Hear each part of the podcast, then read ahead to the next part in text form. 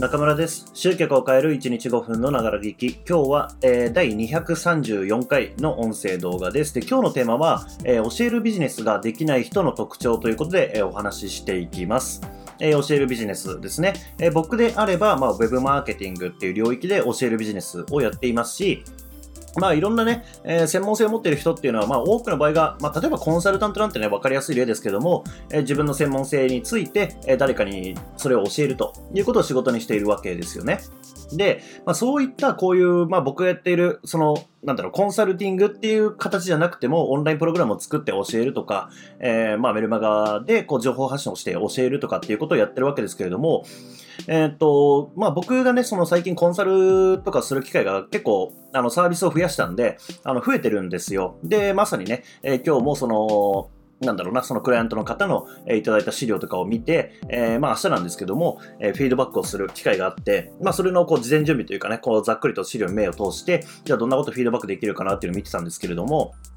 えっと、まあそういう機会が増えているんですけれども、えーまあ話を聞いてるとですね、うんと、まあこのあるクライアントの方なんですけれども、すごくこう話を聞いてみたら、いろいろと実績すごいんですよ。あの、まあ研修講師というか、まあ講師やってる方なんですけれども、まあ企業でやられてる方なんですね。で、えーまあ聞いてみたらすごくいろんな実績を持っているし、こう出版もされているというところで、えー、旗から見たら、もうこれ教えるビジネスに、うん、まあできないわけがない実績を持っているんですよね。で、メソッドもしっかりしているし、えーこれまでやってきたこともしっかりとしていると。まあなんですけれども、えーなかなかその教えるビジネスっていうところにこう入っていけてなかったんですよ。まあそういう経緯もあって僕のところに来てくれたっていうのもあるんですけれども、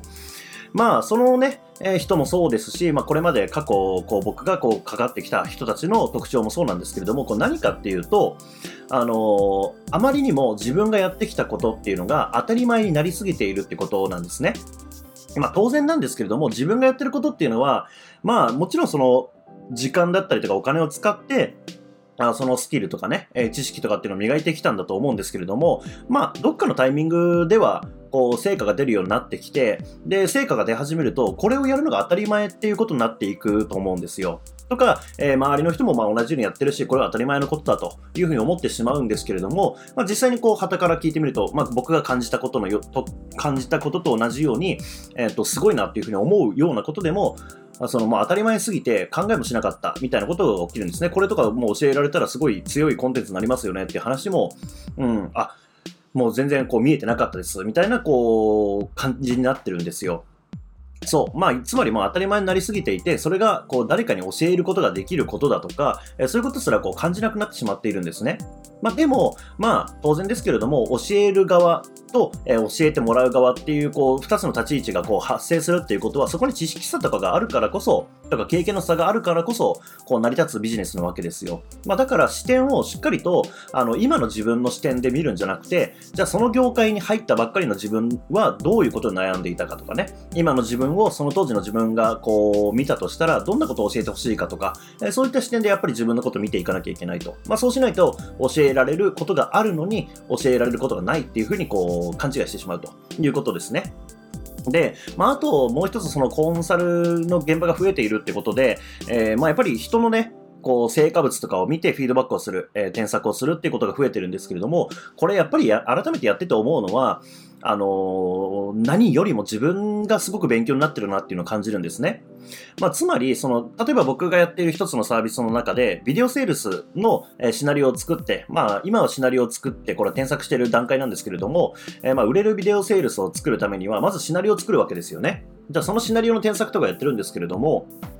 えーまあ、やっぱり僕もこれまで経験としてね、そのビデオセールスを使って、えーいろいろとセールスビデオを使っていろいろ売ってきましたけれども、えーじゃあ実際に、あの、じゃあそれを他の人に教えるってなった時には、こう、これまで僕の感覚の中でやっていたことっていうのが言語化されていないと教えられないわけですよ。まあ、なので、えー改めてそのフィードバックをする機会の時に、どういうところがどうでダメなのか、どういうところがどうでいいのかっていうことをこう、ちゃんと伝えられるようにならなきゃいけない。まあ、つまり僕も、このフィードバックをするっていう機会を通じて、また一つスキルアップさせてもらってるなっていうふうに思うんですね。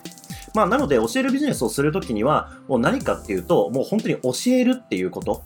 あのーこれなんだろうな、どっちも卵が先か鶏が先かみたいな話になっちゃうんですけれども、教えるビジネスがやりたいんであれば、とりあえず教えるっていう経験をするっていうのはすごく重要だと思います。で、まあ、そうすると自分がやってきたことの、えーノウハウっていうものが体系化されていくし、まあ、教えた結果、相手の反応を見て、この教え方だと伝わらないなとかっていうのが分かったりするので、また自分のこうコンテンツ、ノウハウっていうのが深まっていくわけですよね。そう。まあ、そんな感じで教えるビジネスができない人の特徴、まあ、僕が見てきた範囲ですけれども、えーまず自分の専門性について、えーまあ、専門家の目から見すぎていて、まあ、当たり前でしょうと、えー自分が持っているものを思ってしまっているっていうのが一つと、えーまあ、教える経験をしていないから、えー結局、その教えることがこう体系化されていかない、えー教えられるっていう、こう、実感を持てないっていうことになっているのかなというふうに思いました。まあ、なので、まあ、裏を返してね、えーまあ、まず、あなたのことを初心者が見たら、えーどういうふうに見えるのかっていうのをしっかりとこう再認識してみるっていうところと、えーまあ、何か困ってる人がいたら、あなたの専門性の範囲でね、困ってる人がいたら積極的に教えるっていう行為をとってみると、えーまあ、その伝え方の問題だったりとか、どこが分かってないのかっていうことが分かったりとかするので、えーそんなところ意識してみたらいいのかなっていうふうに思います。というわけで、え今日もご視聴いただきましてありがとうございます。今日も一日頑張っていきましょう。